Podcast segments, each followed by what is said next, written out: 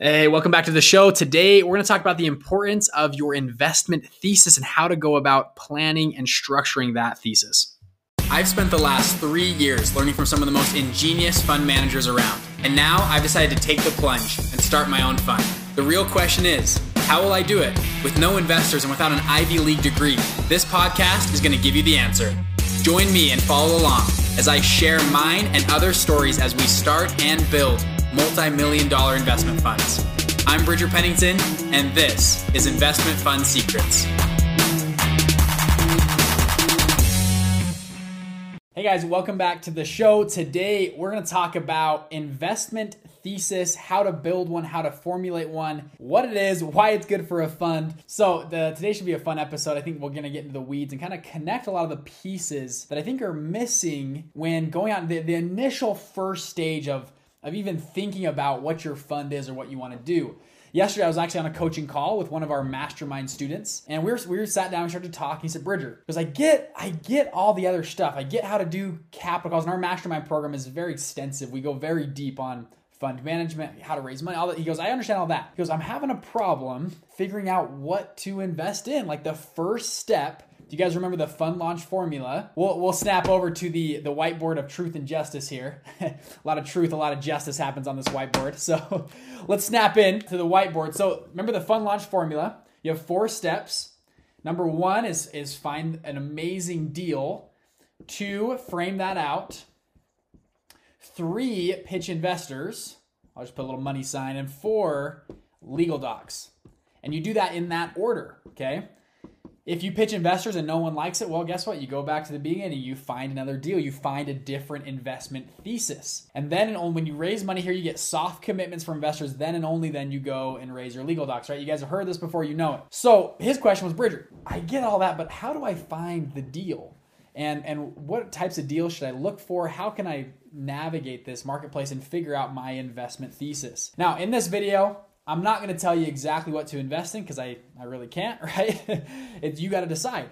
But I want to give you some options and a, and a formula for breaking out that first section of finding good deals. Does that sound fair? All right, let's hop into it. So, what is an investment thesis? First off, an investment thesis is your argument for why you should be taking someone's money and, and, investing it for them. It's your argument of why you can beat the market or why your investment's safer than the market or, or why essentially someone should put money with you and where you believe you can find alpha inside of your fund. Now, I've given you lots of fund examples and stories. One fund I think is, is amazing. This fund from the 90s called Long Term Capital Management. Okay. And I'll put LT LTM, long term capital management. Sneak a C in there right there. Long term capital management, okay? What their entire investment thesis was, was this multi billion dollar fund, one of the biggest funds in the 90s. This is all they did. They said, hey, in the US, there is the 30 year bond. And a lot of people know the 30 year bond, they like to buy it, and they will buy this bond. Now, there very few people know about this. It's the 29.75 year bond. Almost the same exact bond, but not a lot of people know about this. And in stock markets, because it's a public market, the stock price isn't determined by the value of the company. You've seen that this year, right? We have companies with these crazy evaluations, right? I think I actually read a recent market study said right now in 2019, 2020, there has been the least correlation between stock price and actual revenue of the company than ever before. It's like a 4% correlation. So if you think, oh, revenue goes up, stock price should go up, right? Uh, not so apparently. This is about a 4 to 5% correlation between the two right now. The stock price is not determined by the value of the company or value of the bond, it's determined by how many buyers and sellers there are. So because the 30 year bond was a more popular bond, people would come and overbuy this bond and would put the stock stock price up a little bit more be above the 29.75 year bond. So what long-term capital management all they did, their investment thesis, their main investment thesis was we are going to short the 30-year bond and we are going to buy the 29.7 year bond because there is a pricing difference between the two when they should be just about the same one is overbought and one is underbought. A multi billion dollar fund was built off of that small investment thesis just focusing on two different bonds and a pricing difference between them. So your investment thesis doesn't need to be some crazy man. We're gonna buy this and take it to Russia and sell it, and we're gonna. It doesn't need to be crazy, right? They a lot of investing theses actually are very simple but effective. Now, to, to finish the story on long term capital management, what happened was Russia defaulted on their bonds. And this, is this is after um, almost a decade of, of long term capital management, very famous, successful fund. Russia defaults on their bonds. So all these Russian investors flee the Russian market and they flood into the 30 year bond and buy it up like crazy. Buy, buy, buy, buy, buy, buy, buy, buy. And because they had a short on the 30 year bond, eventually they got squeezed out and they had to cover their short. And we will go into shorts in a different episode what that means. But they cover their short. They had to buy back the bond at a higher rate, and they uh, lost a lot of money. And it, eventually they had to close their fund after a decade. Really good run they had at long term capital management. So funds funds are you know that's and their investment thesis apparently was not sound and was not bulletproof against a Russian default on their bond. They didn't put that into their investment thesis. Now are those guys all losers and, and gone now? No, they made actually a lot of money in those 10 years. Yeah, failed at the end. and and I don't I don't know how much investors lost or or if investors even lost money, but I knew they they shut down their fund but a lot of money was still made in those 10 years just fyi what i'm saying is don't go don't go set up a crappy investment thesis and try to screw everybody over but just so you know even if it it kind of fails after 10 years those 10 years are still good and still made you money and those guys are probably sitting pretty pretty nice right now. All right enough of that. Don't be fraudulent. Set up good funds set up good investment theses. But that was one example. All right so bridger how do i actually set up my investment thesis? What does that look like? So when you're developing an investment thesis the first thing i would say is lean into your team's experience. So the coaching call yesterday, the guy I was talking to, he had a lot of experience in running and owning his own gym. And that was his experience. And he was asking me, Bridger, can we, you know, can I do a fund in uh, AI or can I do a fund in other stuff? And I said, yeah, you can. But I would say lean into your current, the experiences you already have. If you already know gyms really well, what's wrong with buying up 30 gyms and taking them and having almost a value add fund, take those, that group of gyms and take it to a larger company, maybe at Anytime Fitness, saying, hey, you can buy these gyms for this whole portfolio of companies, or taking it to a private equity fund, a bigger fund, a venture capital fund Eh, or hedge fund, whoever likes to buy these types of things and say, hey, I've got 30 gyms. How would you like to buy all 30 of these gyms as a portfolio? They're all running well. It's a, all under one roof. I have a friend, all he does is buys up funeral homes, groups them together into a package and sells them to private equity firms who like to buy packaged funeral homes. And he'll go, what he does is he buys those funeral homes for about $8 million total. He'll buy, probably buy like four or five of them. And he found that he can sell them on the public markets if they're grouped together for almost double. So he'll sell, sell that for about $15 million.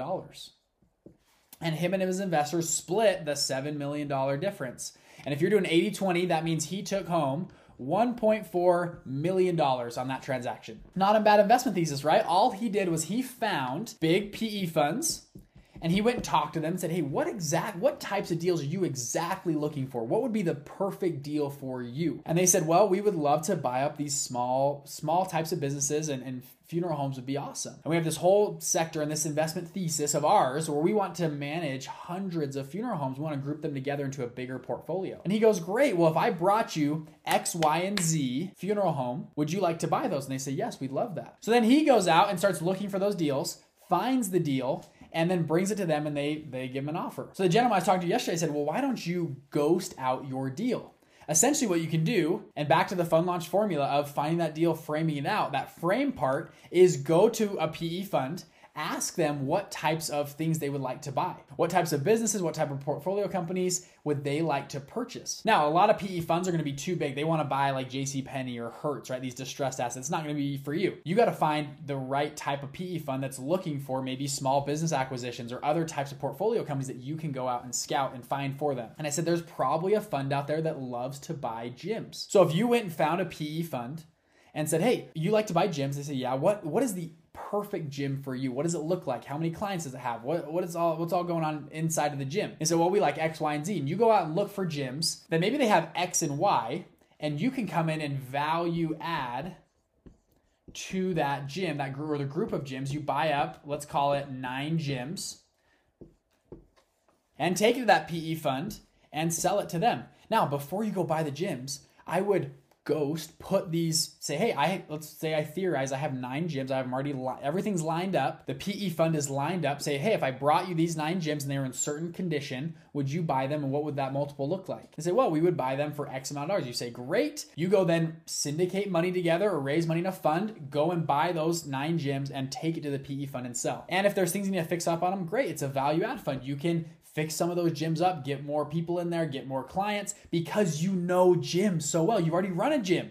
You know how it works. You know how to find clients. You know how to land and build that type of business. And investors are much more keen to give you money when you've previously had operational experience. Now, but Bridger, wait, what if I don't have any operational experience? What do I do then? So number two is you can partner with someone who who has it. He was asking me, Bridger, I really want to do stuff in artificial intelligence. Should I spend the next 20 years learning about artificial intelligence? And I said, well, you could, but what if in 20 years AI just isn't that cool anymore. Something else came out and it's that's the new thing. You spent 20 years trying to research something that didn't benefit you anything. He goes, Oh, that's a good point. I said, what you can do is find people who have already studied it for the last decade and already are up to speed on everything that's happening in AI. If you go back to our three circles, right? You have your expert investor, your fund manager, and your money raiser circle. Every fund needs those three pieces. So usually I do not tell people to go out and start trying to learn AI for the next 20 years so you can start a fund to build it. It is way faster and more efficient to just find someone and partner with these engineers who are amazing at AI, but just have no clue how to set up a fund, how to file the SEC, how to even raise money, and you can solve those problems for them. And to a potential investor, you say, hey, this guy's got a PhD from X university. He's done very well. This is why we believe our investment thesis works, is because he has such good smarts over there. I have great operational experience. I've ran a gym before in other businesses, and this is what we're bringing to you inside of our investment thesis: is we're going to buy up AI businesses, we're going to invest in them, and go out and grow them and sell them. So in general, again, I'm not going to tell you what to invest in, right? But I, I want to give you the landscape of what's going on. And what I do is I go out and date. I date a lot of these investment ideas and theses. There's lots of different ways to make money, and I've gone through multiple of them in previous episodes of different funds that are out there just to give you ideas. I think the best thing you can do for that step one, find the deal, is go out and date these different investment theses. Call up. It's you're just wasting time, a little bit of time. Call up 30 private equity funds and probably smaller funds. Don't don't go be calling Blackstone or KKR. Go call small time mid mid tier funds. Ask them what they're looking for, what they like to see, and maybe you can do that value add fund. Go talk to banks. Ask them what distressed assets do you have right now that you're trying to get off your balance sheet. And maybe it's real estate, right? Maybe they've got oh we've got 13 buildings. We're trying to get them off our balance sheet. A lot of office space is going bad right now because of coronavirus. And you think, aha, maybe there's opportunity to buy some of those office buildings. And then what we can do is go over and try to find the buyers. Go over and find the people that would love to buy an office building. Or on the PE fund, go say, hey, if, if you want nine gyms, start looking and trying to acquire gyms. Now, you don't have money yet, and that's fine. That's perfect. You don't want money yet. You're still testing your investment thesis. For traders, you can do ghost trading. It's one of the easy, best things you can do. Now, I know things change when you have money, but if you're doing Forex trading, you can set up models where you ghost trade $35 million and test it out for six months. See how, how effective your investment thesis is. And maybe it's got some holes in it. And you got to tweak it and you got to edit it and you got to say, oh, well, we're going to hedge against our bets here with, with this trade and currency over here. And you can pull on different levers and it builds your, first off, your confidence in your fund. And secondly, it actually gives you experience and gives you practice before you go in and actually take investors' money and do step three of the fund launch formula, which is go out pitching investors, and then step number four, setting up your legal docs and actually launching the fund. Too many people go out and say, I, first step is I'm going to set up legal docs. Second step, I'm going to raise money, and then I'm going to, you know, kind of figure out, keep going on my investment thesis. First step is you want to have your investment thesis locked in. You want to have everything tested out. You've looked under every rock, down every nook and cranny. You figured it all out. And yes, I just said nook and cranny. Okay, you figured it all out. You've gone down there and you can come to an investor confidently and pitch them your investment thesis. And that's why syndications are so beautiful. Probably to even further test out your investment thesis is the first deal you'll do is actually going to be probably a syndication deal where you syndicate money together from multiple investors into a simple LLC. It's not a fund yet, it's just a simple LLC. You go out and do the deal, and ta da, you made money and your investment thesis worked. And now let's scale through a fund. If you guys have seen our syndication versus fund video, you can go back and watch that. That walks you through that process. So, again, I'm not going to tell you what to invest in, but I, I want to give you examples, give you ideas, and the frameworks for how people like us think about investing and think about playing bigger. And the best, funnest thing about this is you get to go out and make decisions if there's really no cost, right? There's no money limitations on you because funds are so scalable. You can say, I don't care if the, the deal is, you know, 7 million or 700 million. I can figure it out. If it's a good enough deal, remember back to our, our Lamborghini example, right? Where my dad sat me down and said, Bridger, we found a Lamborghini in Billings, Montana. It's $50,000 and we can sell it for 150 grand this weekend. Could you go out and raise 50 grand. And I and I've told the story before, but I say I said maybe yeah. And he goes, could you talk to you know friends, an uncle, a former college professor, a boss, and raise fifty thousand dollars by Saturday? It's guaranteed. The Lamborghini's checked out. We have a mechanic look at it. It's all legit. You'll make 150 grand this weekend if you can find that $50,000 by Saturday. And I said, Yeah, I think I could do that. He goes, Well, what about $100,000? Could you find $100,000? It's guaranteed you're gonna make 100 grand by this weekend. And I said, I yeah, I think so. He goes, Why? And I go, The deal is so good, right?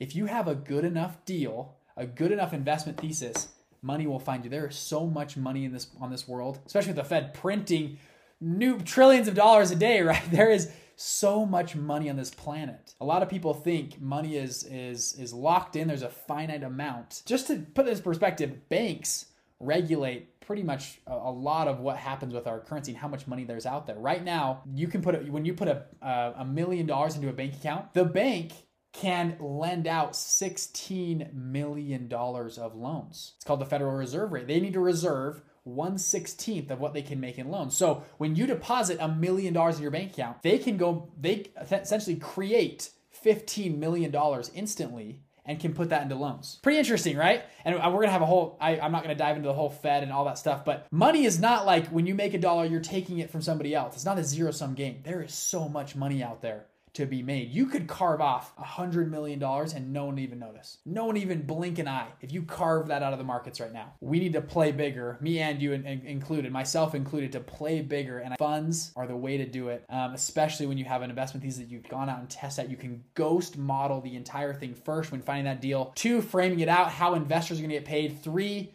then go and market test, pitch your investors, see what your investors, the market says about your investment thesis and they're going to poke holes in it maybe got to go back and reformulate it. But that is the best market testing ever. And then step four of the fund launch formula is go and do your legal docs and actually launch and scale your first syndicate or your first fund. So hopefully that all made sense. Kind of a longer episode today, but I think it was important to talk about investment theses. Now, in the next couple episodes, I want to give you more examples of investment theses. Today was kind of the overview. I want to give you more examples breaking down what is an investment thesis and different types of investment theses inside of private equity firms. They have specific ones there. Inside of venture capital firms, what type of thesis they have, or hedge funds. I want to break these down for you. And it's going to be, I think, a lot of a lot of episodes, a lot of videos, but I think it'll be worth it to give you more ideas of how many ways there are to make money, especially inside of a fund. It's pretty cool. So, hope you guys enjoy, and I'll see you in the next episode. Peace. Hey, hey, wasn't that awesome? Hey, if you want to learn more about funds, I actually have the unique opportunity to sit down with a co founder of a 20 billion dollar family of funds for an entire hour and he did a full training on how he launched his fund, how to find investors, how to find your niche in that space. If you're interested, go to investmentfundsecrets.com. You can hop on that training for absolutely free. Listen to him for a full hour. It's an incredible training and that knowledge actually as a mentor helped me launch my first fund. I think you guys will really enjoy it. See you on there. Bye.